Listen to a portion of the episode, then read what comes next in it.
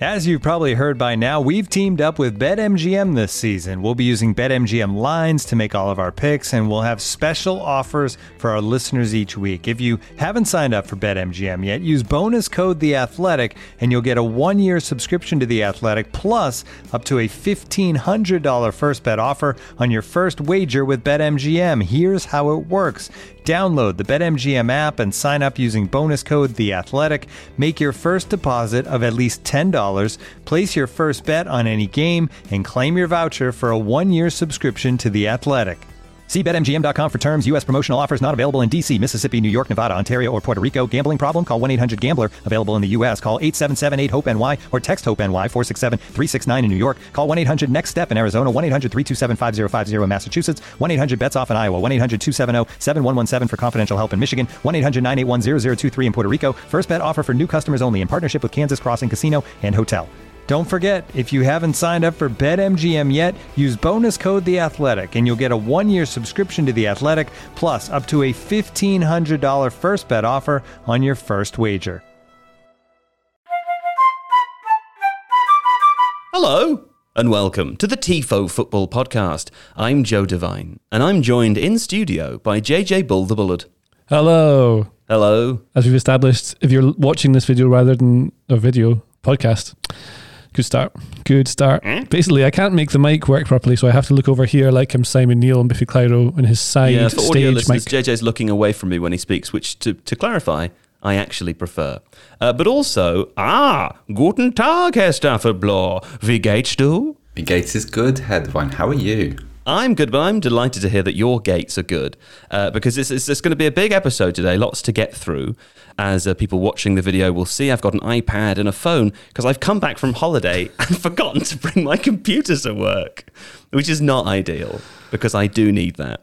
So, you know, we're, we're going to get through anyway. Nothing to worry about. And of course, my computer isn't required for us to discuss Newcastle and Arsenal. Uh, we can't discuss that because it's happening this evening. Maybe I do need my computer. Liverpool Chelsea occurred. The FA Cup final. Penalties, very exciting. Uh, we'll be talking a bit about the Bundesliga. Tottenham beating Burnley. Everton with two red cards. I missed that one, but I'm curious to hear about it.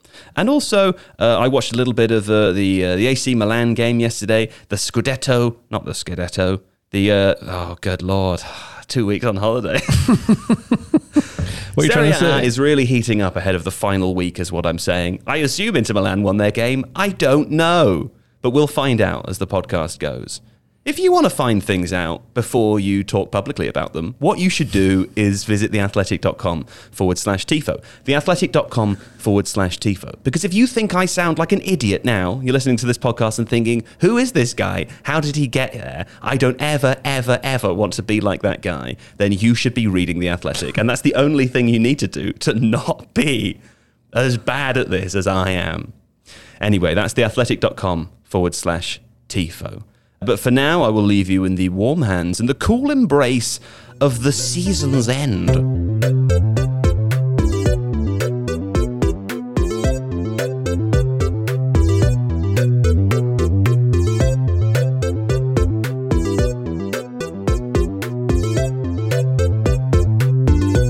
Liverpool nil, uh, nil Chelsea six five on penalties.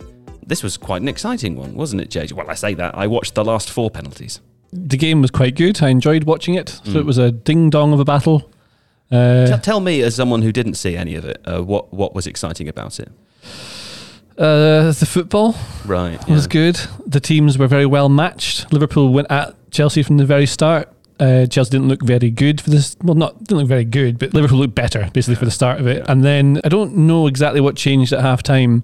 I can't quite work out, and I know that is sort of my job to tell you what that is. It really is. But the uh, the second half, Chelsea came out and were a lot more in the game. They've had a wobbly um, a couple of uh, weeks, Chelsea, haven't they, Seb? Did you did you notice that at all in this game? Did it feel like they were sort of playing to their capacity? No, I, I thought they played pretty well. I, I thought maybe they had a little bit of trouble for about an hour with Luis Diaz, who played ever so well. Diaz does so much. Every time he touches the ball, he seems to cram in loads of different actions on the ball before anybody else can react to them. And arguably one of the most unlucky FA Cup performances I've seen for a long, long time. But I don't know exactly what changed, but I think that as the game wore on, Chelsea started to have a little bit of joy in the kind of the areas between midfield and centre back. Also, the areas between centre half and full back. And you saw like players like Mason Mount getting a little bit of opportunity in there. Marcos Alonso became pretty prominent. I was impressed. I, I, I know it's nil nil, and there are a couple of people kind of slagging off this game on Twitter, but I really enjoyed it. I really enjoyed it. it was, there's a real cut and thrust to it. It wasn't a stale occasion. Both teams really wanted to get it done before extra time, and that always makes for a good game. I suppose there's a little bit of a subliminal commentary on what the FA Cup is now, uh, as a result of saying that. But it was it was fun. And Diaz, I'm still at that stage. You know when a new player comes into the league and you kind of finding out about him a little bit and seeing what he can do and and seeing him against different opponents. I'm still at that stage with Diaz where you see you know, the full range of his abilities and just how difficult. You know, before managers have had a proper opportunity to study him on tape and stuff, and they can't really game plan against him. He kind of runs riot a little bit, and he's electric. Great fun. It's quite interesting, isn't it, to think that maybe you know a year or two ago, the idea of a new wide forward coming in to improve that Liverpool attacking line just seemed like nonsense. But JJ now, it's uh, you know, it's plain sight.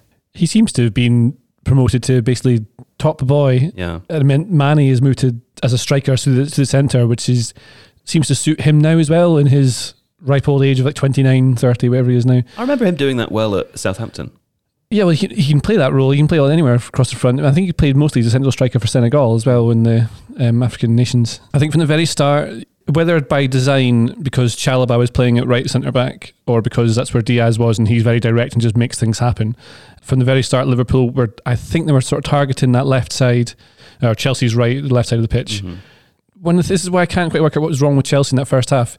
I think one of the, the pundits, I can't remember who it was, was saying they just couldn't decide whether they wanted to be uh, in a deep block or pressing high or even a mid. So basically, your three different versions. Chelsea didn't seem to know which one they were trying to do. Some players were trying to press high, but then the the centre backs were too deep, which you can't really do. Leaves too much space in the middle, so they weren't compressed vertically to be able to try and push Liverpool the way they wanted to. And then Liverpool, if they did do that, pushed up high, Liverpool went over the top, and that's when they're getting Diaz in behind. And then the three centre backs looked a bit disjointed, didn't look to know quite what they were doing.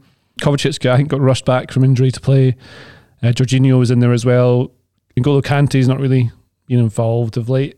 Like the second half, I think it must have just been one of those team talks where Tuchel goes through them a bit, but then also Mm. tries to talk them up or something. Remember, this is a final, lads. Something like that. Yeah, passionate. I want to see more. I don't know. Not not a lot left. To, I mean, nothing really other than that left to play for in the in the season. Other, other you know, otherwise, right? What the FA Cup? They don't. They can't really win anything else now.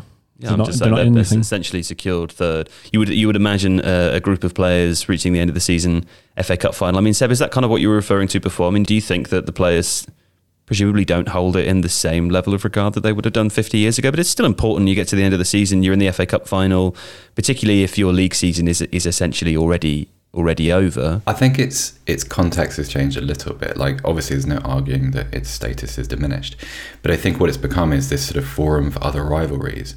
So the FA, beco- FA Cup becomes important depending on who's actually contesting the semi-final or final. So if you remember that that Liverpool Man City game, that feels massive because it's those two teams playing in on that stage. Whereas Chelsea Palace, uh, big game, and obviously a lot of Palace fans in London uh, sort of have come up from South London for that match, and it, it felt like a big occasion, less of a spectacle as a result of the the kind of disparity in context.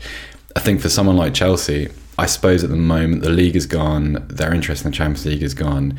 It becomes first and foremost you want to win a trophy because that's the nature of modern Chelsea. Secondly, I wonder if that sort of surge of extra intensity came from the fact that some of those players won't be playing for Chelsea next season. Wouldn't be surprised if Marcos Alonso left, for instance. Finally, they've been trying to get rid of him seemingly for every summer for the last six or seven years, which is weird. Well, even especially because he it seems to every new manager. I think about thirty percent of the way through every new manager's career at Chelsea, Marcos Alonso suddenly plays in the first team every week out of nowhere. But you've also you've also got quite a lot of strange stories in there. So um, I'm sure we'll talk about him later. But what's happening with Romelu Lukaku? Okay, so yeah, I was going to ask, did he get on the pitch at all, sir? Yeah, he did, but he didn't. I don't know. I just it, it just never feels like it's going to work. He feels like a very disconnected piece in that Chelsea formation, and he doesn't seem to. I don't want to say he's unenthused by his role. It feels like he's aware that his role doesn't quite suit him at Chelsea. But then I was going to go on and, and talk about players like Hakim Ziyech. So, what, what is Ziyech's future at Chelsea? What is Christian Pulisic's future at Chelsea? Like, Pulisic had two of Chelsea's best chances, very, very nearly scored twice.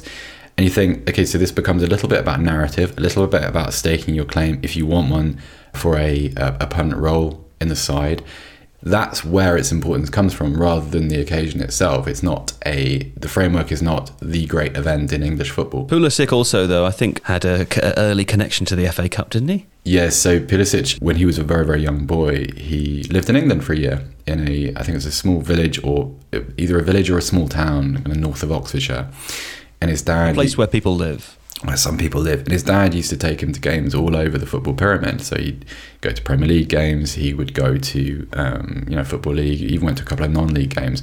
So Christian Pulisic, I think he comes from Hershey in Pennsylvania, but yeah, quite an unlikely early tie to the English FA Cup and the kind of the roots of English football. So it's um it's, he became the first American to score in the FA Cup final, of course, when he did that against Arsenal. So he has his own history now too, and nearly had a bit more. But he's a good example. You you score a winning goal in the FA Cup final when you've got nothing else to play for in a season changes your importance slightly at a club, makes it a little bit harder to sell you, or a little bit you you know increase your claim for a, a place above somebody else. But that's that's the narrative stuff, isn't it? I suppose. Well, on the narrative stuff, Ziyech, uh, I heard someone saying, incidentally, someone who does not know any of the inside of this at all. This is just a, a kind of um, merely a stylistic suggestion that maybe Ten Hag would be interested in Ziyech at Manchester United because, of course, he played under him at Ajax and was uh, was successful there.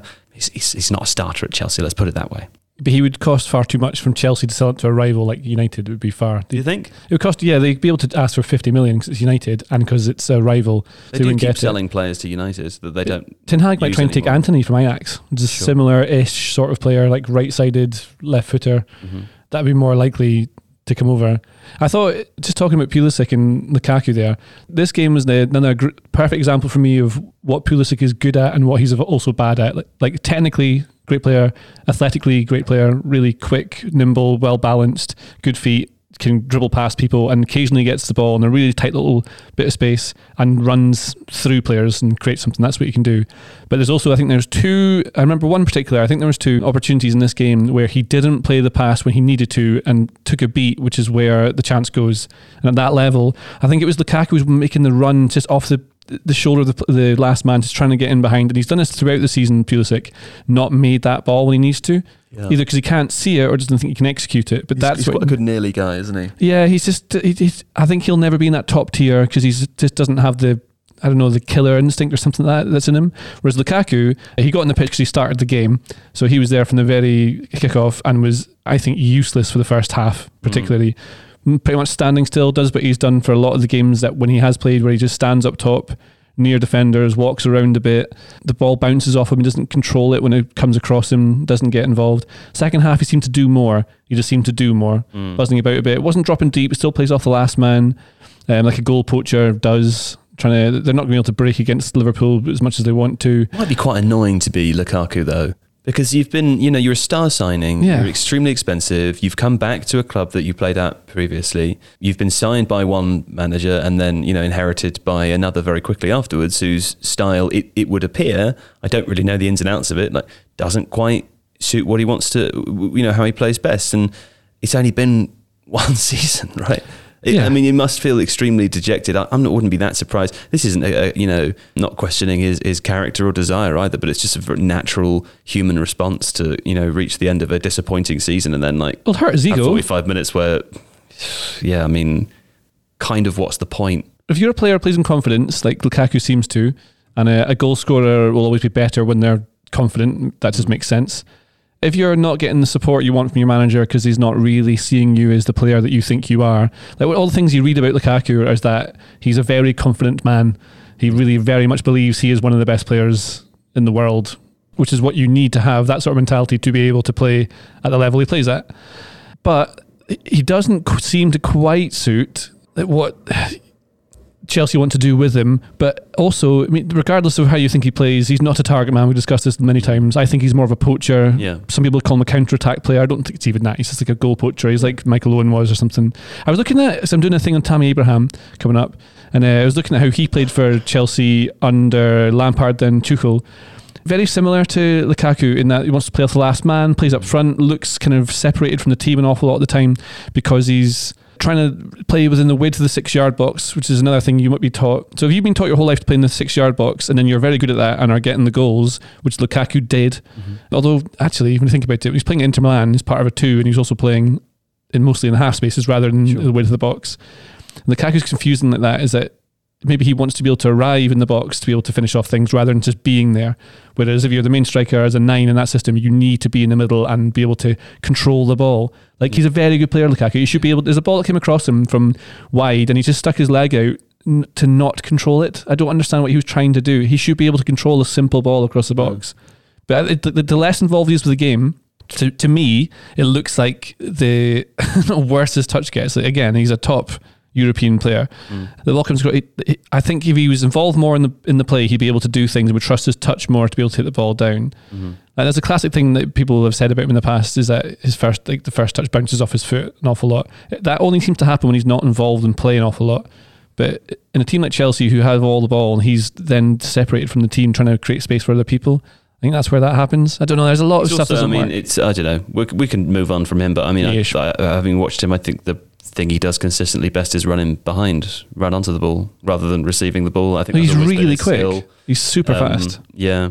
Anyway, we'll see what happens with him over the summer. Whether he uh, whether he stays at Chelsea or, or moves on. I think that's going to be an interesting story. Do you, do, you, do you think if he had a different shaped body, he would be viewed differently? It seems one of those instances. J- JJ mentioned Michael Owen there, and I agree. Like I, I see some of the kind of the predatory, predatory instincts in Lukaku's game, and the subtleties and the craft and his finishing, and actually some of his creative play. I know in the beginning of his career wasn't great, but it really improved and developed. If you give him a slightly different body, you don't sort of tempt people with that perception of a target man because he's not a target man. He is a, a really, really skilled finisher. And yet, because he's physically so impressive, I think that becomes a distraction from all his technical abilities. Whereas if you were to sort of, I don't know, to to make him kind of, uh, if, if he looked like Samuel Eto'o, for instance, you'd think, oh, just goal scorer, you know, just craft and, and guile. Well, I, I also think it's fair to say that people misunderstand regularly what like physicality in forwards actually means and what, what its application is. Like a target man, sure. Like if we're talking about an, an aerial player where the ball is lobbed up to someone and they're able to reach it ahead of defenders and knock it knock it onto the path of a coming player, I can understand why height is important. But in terms of what Lukaku does best, running past players, running off the shoulder, he uses his physicality to push defenders out of the way. But a technical player can do that with speed and guile. He's able to hold the ball up well because of his, because of his strength and because he's technically proficient. But also a, a smaller, more technical player can do that with technique and guile. Like I think all of the things that he does are exactly the same as like what an Aguero would do, for example. Like the, the he he it's because he's a little bit taller. People think, well, he must be good in the air, right? Like that's Yeah. the only distinction. He's also not very aggressive with his like he's a big lad, but he doesn't u- really use that aggressively. I think similar to almost like Erling Haaland um, going to City, big guy, total machine when he plays. When he gets running, like he's suited playing at Dortmund when he can get in behind, but like Lukaku, other clubs like Inter Milan. But I don't think Haaland's particularly aggressive either. So he doesn't attack headers in the box really. No. It's one of the things I remember about him. I don't think I can't remember really seeing Lukaku attack headers, things like that. he Because attacks the ball. Yeah, he attacks I the mean, ball. like when he hits the when he when he shoots, even with you know even even with his left right. Uh, those odd angles, like he can get power behind the ball. How often have you actually seen him finish with power? Because obviously, like you have that kind of prejudice which labels black centre forwards particularly as being pace and power, and that's it. And there's no, you know, all that stuff that goes on. I can't remember many Romelu Lukaku finishes which are actually just foot through the ball, try and break the net. I can remember a lot of like just past the post shots where he does that. Well, possibly, but there's there's an, there's like this sort of he, he's a good finisher on the side foot. He is a good header of the ball. There's a subtlety to his finishing, whereas he's often portrayed as this kind of blunt object which is just going to batter you. That's just not who he is at all. Like that's never been the way he played. Whether it was at West Brom or Everton or you know the first brief sort of moments at Chelsea or Man United, Inter Milan. One other thing about Inter Milan, Lukaku. That thing with his touch, I- uh, I feel like Lukaku of Yeah. all the players, all his contemporaries, is as I'm just going to talk over you, Seb, because you've frozen there. But um, I was very interested in what you were saying. I'm glad that the computer screen froze. No, not really. Uh, but we do need to move on because we've spent, I don't know, a really, really long time just talking about that. Uh, a quick talk about uh, Liverpool still have the opportunity to do a, a quadruple. I mean, they've won the League Cup already. They've now won the FA Cup. It's quite difficult to see them winning the Premier League, but they could win the Champions League, JJ. I think they probably will. Yeah. Although a treble, a cup treble. in this FA Cup final, I think Van Dijk went off with a little bit of an injury. Salah maybe went off with a bit of an injury. Did they really? Mm, Fabinho might not be fit in time. Very important players. Oh dear. yes. Yes. Okay, fine. Well, uh, you know, I guess that's partly what happens when we get to extra time at the end of the season. Fine. Uh, congratulations to Liverpool on winning the FA Cup. Uh, we'll be back after the short break. Looking for an assist with your credit card but can't get a hold of anyone? Luckily, with 24 7 US based live customer service from Discover, everyone has the option to talk to a real person anytime, day or night. Yep, you heard it right. You can talk to a real human in customer service anytime. Sounds like a real game changer, if you ask me. Make the right call and get the service you deserve with Discover. Limitations apply. See terms at discover.com slash credit card. This episode is brought to you by Michelob Ultra, the official beer sponsor of the NBA. Want to get closer to the game than ever before?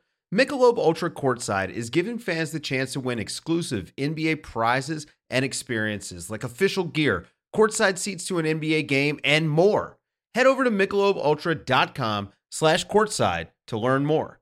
The break is over. Um, not in the plan, as far as I can see, but West Ham and Man City drew. Did either of you catch that game? Yeah. Oh, both of you did. It was good. And yet it's not in the plan. It's very interesting, isn't it? Uh, Seb did that this morning. Very interesting, Seb. Just throw Seb under the bus. Come there. on, Seb. Tell us about the game. Because they, I mean, even though it seems like a fumble, it's not really, is it? Not really. Um, obviously, we were talking on WhatsApp about this, Joe, and, and Man City have such a favourable goal difference that doesn't really matter. Um, the pressure isn't such that, that it might have been. Um, They kind of built that goal difference up, by the way, over the last month, didn't they? By beating everyone 6 0. they have been relentless over the last couple of months, over the last month particularly. Um, two things I take away from this game: uh, how good a finisher is Jarrod Bowen on form? Um, the two goals he took. I had a couple of people say that, uh, oh, you know, he's sort of very, very instinctive in that area. Now, if he is, then I've missed it because I don't, I don't have that kind of trust. You know, when some players run through on goal, you have that instinct, which is either goal, not goal, straight at the goalkeeper, straight over the top, straight in the stand, that kind of stuff. But two really, really nice finishes. Uh, the second thing is that's as good a penalty save from Lucas Fabianski as I've seen in a really, really long time. It's a really good save. And actually, one final thing. Well done to West Ham for the way they handled the Mark Noble thing. I don't think there's quite enough of, of that in the game. And everything I saw associated with was very touching and very affecting. And a guy that's given his his career to one club. And there's, if you can still find it, there's a, a video of him coming out at the end of the game with what I imagine are his, his children to kind of take the applause of the crowd. And you're looking at me strangely. I was just thinking I, they probably were, unless they were just like random kids. well, they might have been nieces and nephews. Oh, okay. Other family Yeah. members. Other Sure, family yeah. members and it was very nice and it was very well done and, and some of that stuff gets lost under the mountain of kind of what have you won snark or how many england caps have you got and yeah mark noble's not england career is a- another topic but doesn't diminish from the things that he's given to west ham i don't think No, it absolutely doesn't. Well done for a long and successful career of Mark Noble. Can I also say though, I can imagine him becoming like the assistant manager of Scott Parker. You know, could you see it? The two of them together. It wouldn't be Scott Parker. He would go with um, he'd be another kevin nolan someone who at needs. the west ham Uh, he'll, he'll end up being the assistant to someone who's more f- like um.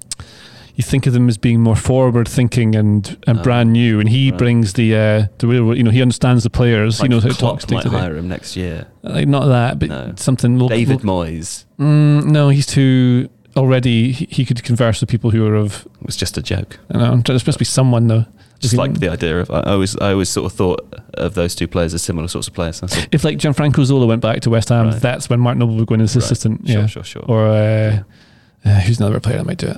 Well, Yeah. I saw um, uh, Declan Rice tweeting about what trans- transpired to be Mark Noble in the end, but he just called him Mr. West Ham at the beginning. And when I read his tweet, I thought this is like a really weird, like I'm leaving the club tweet or something. Thanks, Mr. West Ham, for all the good times we've shared together. I thought, Mr. West, are you leaving? Oh, Mr. West Ham. Anyway, there we go. Uh, but that's all fine and dandy. Man City will probably still win the, the Premier League. Uh, It's tight though. Do you know they play Aston Villa is their last game? yeah. So although Steven Gerrard is employed by Aston Villa, I mean I think everyone knows he basically works for Liverpool. Right. That's basically what he does, right? I So- mean, not technically, but I mean yeah. not technically. I mean or literally. He What do you is mean in any, how does he do that in because he is Liverpool. He loves Liverpool. Right. That's the thing. But he works for them now. Well, what no. are you suggesting? Like as a sort of spy or you know? I mean, you he's know, out there to sabotage Villa so that he, Liverpool he will be so desperate to beat Man City just to try and Right. give Liverpool That's a chance to win. Yes. Oh, okay. So you're that- saying he supports Liverpool. I'm sure he is. He basically works for them yeah. because you know. But I, what I mean is going to I he'll shop at you know do so much research. I basically work at Tesco. he will do so much research for this Aston Villa uh, Man City game to try and give Liverpool. I bet that's what he'd be doing. He'll be guess the downside scouring every weakness he, he can is find. the manager of Aston Villa, and he will be playing Man City. So Yeah. I, my prediction is that Man City will win the game, but I could be wrong. And I know you love the stories. The He'll get exciting them fired up. They'll be they'll be uh, he'll be getting to them all week. Fine, fine. Let's take a sojourn now to the Bundesliga, Seb, where things really have happened. Things really, really did happen. So on Saturday, Stuttgart saved themselves from the relegation playoff with a 91st minute goal. It's great fun. Um, yeah, it really That's was. nice. That who's who was the scorer of the goal? Endo scored. So it was it was from a corner where goalkeeper was up, everyone in the box. to endo their fears He of did, relegation. In fact, end Is that their right? fears. Well, not quite because they needed Borussia Dortmund to beat Hertha Berlin, um, and but uh, Dortmund were holding on at the time, and uh, the game Stuttgart finished a little bit before. Um, so they had that kind of little moment on the pitch where all the players are waiting, and the crowd is, is trying to listen to radios and phone people and stuff, and there's no 4G. I always remember Phil Jones just like looking around Yeah. wildly on uh, Old Trafford when they're waiting for the for the Aguero moment, and I keep I always think when I see that, what's he looking for? it's not happening here, you know. Just looking away, uh, you know. Anyway, Anyway, mind. So Stuttgart survive, and if you can find any of the pictures of the celebration afterwards, you had the, the sort of the classic fans on the top of the and the mascot, the, the Stuttgart mascot, is this kind of dinosaur type thing, right in there as well, celebrating in his little suit, probably sweating terribly, and that was great. Uh, on Sunday, it was the final day of the Zweite Bundesliga, and we knew Schalke were up. That's the Bundesliga too, It is right? indeed. It is indeed. We knew Schalke were up, uh, but they confirmed themselves as champions. Second automatic playoff spot went to Werder Bremen. And the only remaining issue was um, who's going to get the uh, spot to face Hertha Berlin in the promotion relegation playoff. And um, despite going goal down, Hamburg came back to win 3 2 to beat Hansa Rostock and edge out Darmstadt on goal difference. Really tough. Darmstadt have had a really great season. They, they're kind of um, they're one of the unfancied teams. They were sort of, I suppose, uh, probably this season's Holstein Kiel. Uh, they came ever so close, and it was very unlucky. And HSV have many more resources than they do. But so that's going to be um, that's going to be a massive game. So Hamburg against Hertha Berlin. So, so Ham- Hamburg are in the promotion Yeah, relegation play, and you live in the city I of sure Hamburg. do, and everyone's very very excited. Will you be attending the game? uh, efforting, efforting. Don't know yet. Um, You'll be efforting to attend the efforting game. to attend the game. Yes, I'm going to. Well, I hope you do. If you do, will you take a picture of yourself? I will uh, in a you know probably take more than don't know. one, but yeah, I shall take some pictures. Fine. I shall create evidence of me having been there. Yes. Okay. By the way, I don't know if listeners are interested in the private life of Seb Stafford Bloor, but he does have a TikTok account where he posts videos of his cats. And it's, it's quite nice to see them. What's your TikTok name? I don't know. I've actually I've, I've deleted it from my phone. I don't really like TikTok. No. Yeah, I don't. I don't like it. Oh. No, also like I, Okay. Well, the, the videos of your cats are still there. yeah, they, So, they you can know. they can stay there. That's okay. Fun for all. Well done, the Bundesliga and the Zweite Bundesliga. Mm. That's exciting. We'll hear more from Seb about the plight, the plight, the challenge, the excitement of Hamburg. Plight is right, uh, as the days go on. would- would Probably be. plight, but who could say? Yeah. Okay, fine. Uh, Tottenham won nil Burnley. I'll probably stay with you, Seb, for this as a uh, as a as a as a Toto yourself. Um, that's what That they is- call them, is- it? yeah, Uh, yeah, that's the collective Little noun. troubling. Little troubling for Burnley. The relegation battle, of course. It's quite confusing. Yeah, well, it became more so because Leeds snatched a point later in the day. So Leeds got a, a late equaliser against Brighton. An extremely necessary. Uh, extremely necessary equaliser. Yes, indeed. Burnley played pretty well. There's a little bit of sourness about the penalty, and I get it, but it's the rule, and it's annoying, and frustrating. But unless you change the rule, you can't defend like this in your box and get hit on the arm and expect not to give away a penalty. It's it's a penalty. Okay, great, great. Hold on. Let's just just, just uh, podcasting 101 there. Great stuff. A game, no one will have seen the game, Seb. So describe the incident. And also, when you hold your arm out like that, half the people can't see. I can't see you. But the game was very, very, very much on I television. know, but no one watched that one. Come on, did you watch that one, JJ? Um, I did because I'm so Oh. committed to providing an excellent podcast for our Craig, did you viewers. watch it? No, Craig says he didn't watch it, and Craig is But, the but. Craig hates well, football. yeah. But that's. Uh, but can you? I, I, basically, what I'm saying is, I'm upset because I, I feel excluded from the conversation. I don't understand what happened. okay, Will you fine. tell me what it was and why you put your arm out in that aggressive way? Right. Well, it wasn't aggressive. It was it was more performative than aggressive. But okay. Um, so very late in the first half, uh, nil nil. Uh, Davinson, Davinson Sanchez has a little bit of a hack at goal from a uh, from a corner, and Ashley Barnes, who's defending, uh, defending. He's defending. He was defending. Hello. He was defending in close proximity. Uh, tries to close him down, but uh, with this sort of body motion, has one of his arms out. The ball, um, the ball hacks off. So he uh, he, he, he, he he stands like the angel of the north. Is that what you're saying? a little bit. But if if the Angel of the North only had one arm, Oh, okay. out, the other Sure. one wasn't. It was just this arm. Yeah. Sanchez makes arm. a little bit of a uh, loose contact. What angle would you say his arm was at for listeners? Just I would say it was probably just above ninety degrees. just above. Just above. And that, and you're starting 90 from the waist, not the side of the head. No, no, no, no. starting I'm starting ninety. I'm starting ninety from the floor. So Yeah, yeah, ninety yeah. degrees and a little bit more. And so you're Okay. sort of yeah, okay, Uh, yeah. Anyway, ball hits him on the hand, penalty, goal, Harry Kane, sour grapes, conspiracy, the game is unfair, etc., etc., etc. But also, Nick Pope played very, very well. So that was an, an interesting little bit that I was going to put on the on the podcast, which I don't think we're going to get to. Let me just tell you about the relegation battle happening at the bottom this. Oh, was very exciting. Three teams, of course, uh, down there. Burnley with a game in hand on uh, Leeds, it should be said. Two games to play for Burnley. Currently, as we speak, they're on 34 points. Leeds, one game more played than Burnley, 35 points. Mm, yes. And Everton, of course, uh, also a game in hand on Leeds, 36 points. Hard to know, really, if, if Everton have sort of. Uh, I mean, they're not completely safe, are they? But you would assume that they probably are okay. I mean, who have Burnley got left to play? Let's have a look at the fixtures. This is exciting, isn't it? Okay, so they play Aston Villa in three days' time away from home, and then they're at home to Newcastle.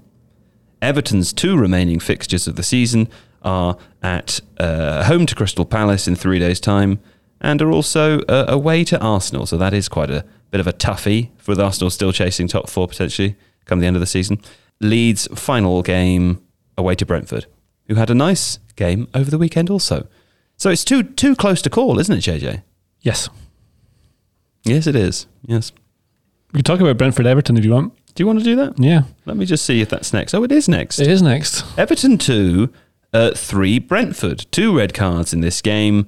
And uh, Seb's note here, I believe it's Seb's note, a thousand percent a red card. I don't know which one he's referring to. Oh, Jarrad Branthwaite. Oh. What, what was it? Well, I haven't seen the highlights. What I don't know if it's a thousand percent. For context, what what this is, Everton are attacking at, at What the end. angle They're is your attacking. arm at, though, just to help understand? It's 270 degrees. Yeah, fine. Uh, spinning, rotating. Yeah. So it's about 1080 degrees. Sure, yeah. 10, it's just spinning, Just non twirling, Like a propeller. twirling, Yeah. evermore. Mhm. Everton are attacking. The ball, the ball's put into the box. Kristoffer Ajer is trying to take off Richarlison's shirt by pulling it a lot. Yeah. But not enough. I don't even know if it's a penalty. I don't. I can see why it's not. Right. Everton are annoyed. They think we should have a penalty for this bit here. But the ball then bounces through. It gets hoofed uh, well over the back of the Everton back line. A striker comes through. I can't remember the name. Is forgotten. I've forgotten. And Toney, yeah, there we go. And Toney's running through, and Branthwaite is chasing, comes across, know that thing where they're just both chasing the same ball and they're really close together. Can't quite get out of his way, and then Mm-hmm. The legs tangle and he goes down. Right. So, Sounds like a thousand percent. yeah, it's, I mean, the thing is, he's not meant to take him down.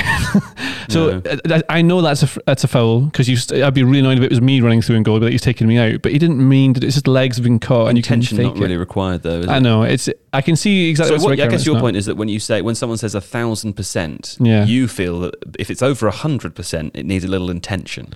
Um, yeah, I think if he'd come and chopped him, like you know that there's a tackle that Thiago did in the FA Cup final where he launched with two feet into like a a proper like power lunge, Sure. just about got the ball, landed over the top of it.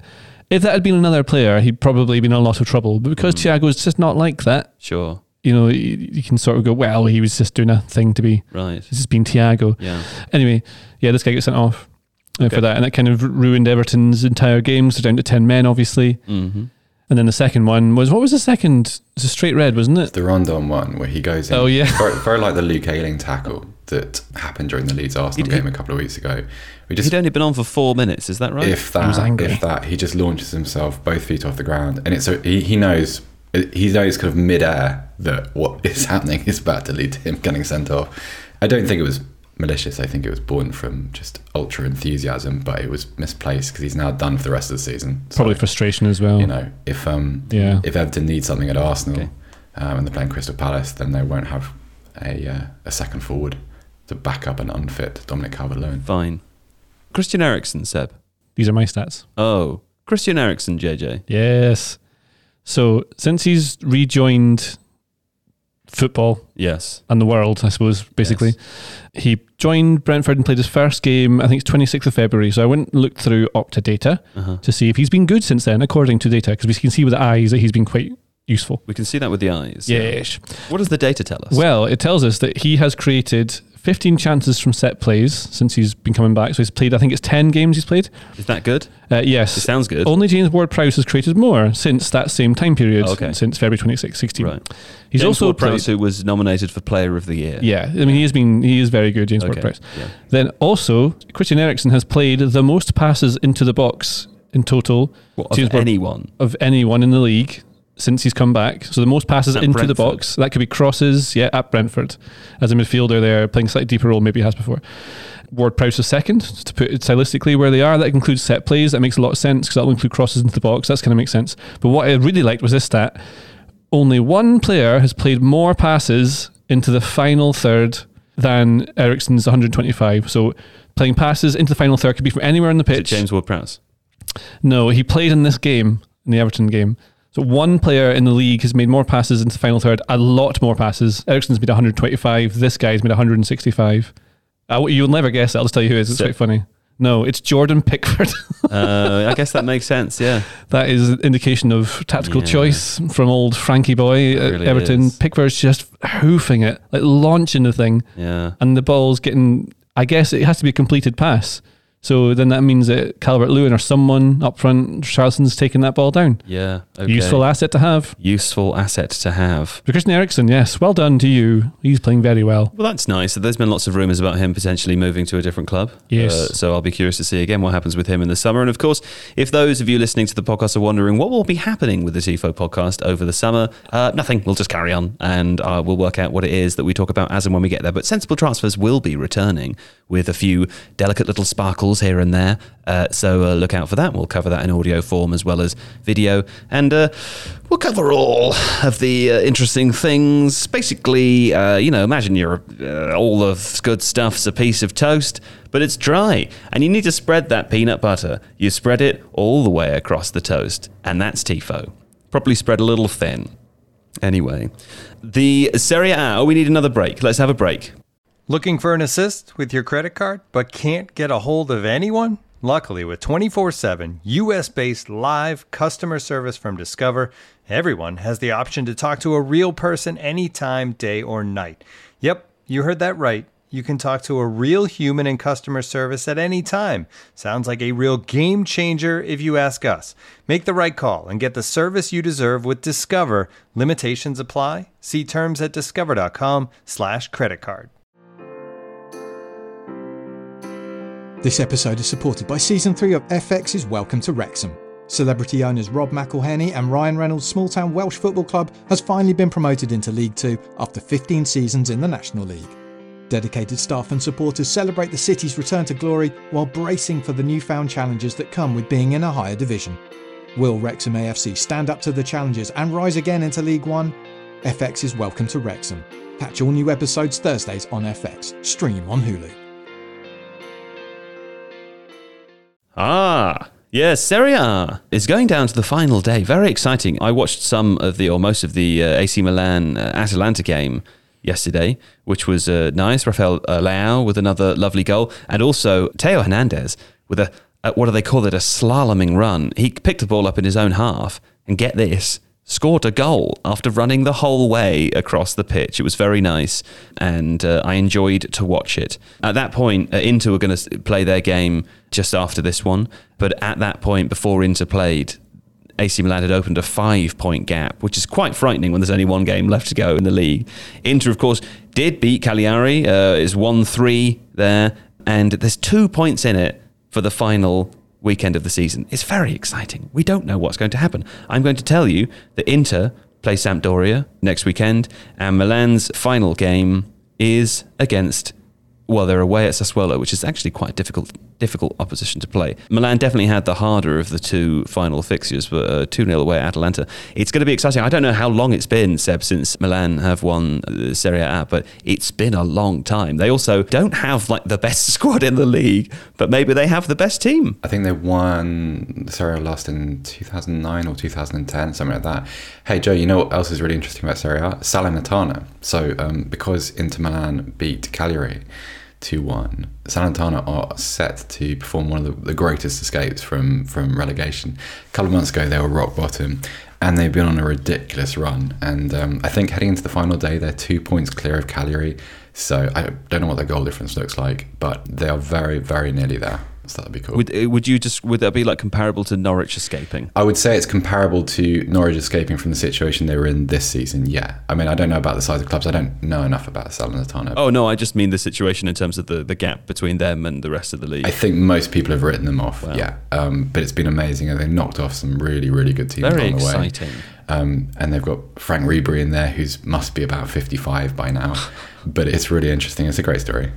Okay, cool. Uh, well, Napoli and Ju- Juventus uh, will be finishing in, in, in, third and fourth uh, positions as well. Lazio and uh, Roma just missing out. Roma, of course, interesting story because uh, Mourinho's first season in charge, and maybe we will uh, grab Monsieur Horncastle and discuss that with him at some point over over the summer because I'm curious to hear what's happened there. Tammy Abraham having a fantastic season as well, but we'll cover all of these things as and when the future dictates. I think that's basically the end of the, the podcast for today, unless anyone else has anything they'd like to mention. Andy Considine has played his last game for Aberdeen. Right. Beloved by the club. A one club man doesn't want to leave, but there were some things that went on. There's some sort of controversy around his leaving. Didn't want to leave. Won't go into all the details because unless you're really wrapped up in it, it's not right. hugely interesting to everyone else. But um, it's a, sh- a shame that he has had to leave the club when he doesn't want to. But I believe there are many details behind the scenes. I'm not sure what's on or not off record, so I'm not going to talk about it Can on a I podcast. say it's a shame because he's been a, a constant a joy to watch. Yes. But yeah, love you, Andy Considine. Yes. Fine, fine. That's all I have for you. Well, before we go, I told you I was on holiday, and uh, just figured I'd um, just let you know about the things I watched when I was on holiday. Yeah, would you both like to know about that? Yeah, yeah. Jackass. That's good though. the movie or just the, the TV show? Jackass three point five. um, Hercules 2014 that had Ian McShane in it with the Dwayne the Rock Johnson. Is that Hercules if he was in the year 2014 or are you saying the year it came out? It's the, the year the film came out, although that would be a good idea if to pitch to a Hollywood studio. Hercules now. Not now, but just in What would it be? Hercules now. What was the original, what was the well, I get, what, what you would, I mean, I suppose the story of Hercules, you know, uh, uh, part man, part god, Hmm. demigod, as they would call him, overcoming various uh, mythical beasts and objects on his path to greatness. I suppose the modern Hercules would be how it would have to like take down the global financial institutions and then like take out ISIS or something. You know, that's what he would do. You wouldn't call him Hercules, but then it would be Hercules. Yeah. This is uh, I wrote this down because this is one of the, my favorite ending lines to any film. And Ian McShane says it, so you know it's going to be good. Ian McShane says, You don't need to be a demigod to be a hero. You just need to believe you're a hero, which is like one of the most mental things I've ever. And uh, also, oh, weird about She's All That. We're wrapping up. She's All That. Um, I, I, hadn't seen it for 20 years or something, right? Did it? So I, I, I didn't realize until I rewatched it now that the, the song they play at, at prom when everyone does a big dance is a Fatboy Slim song.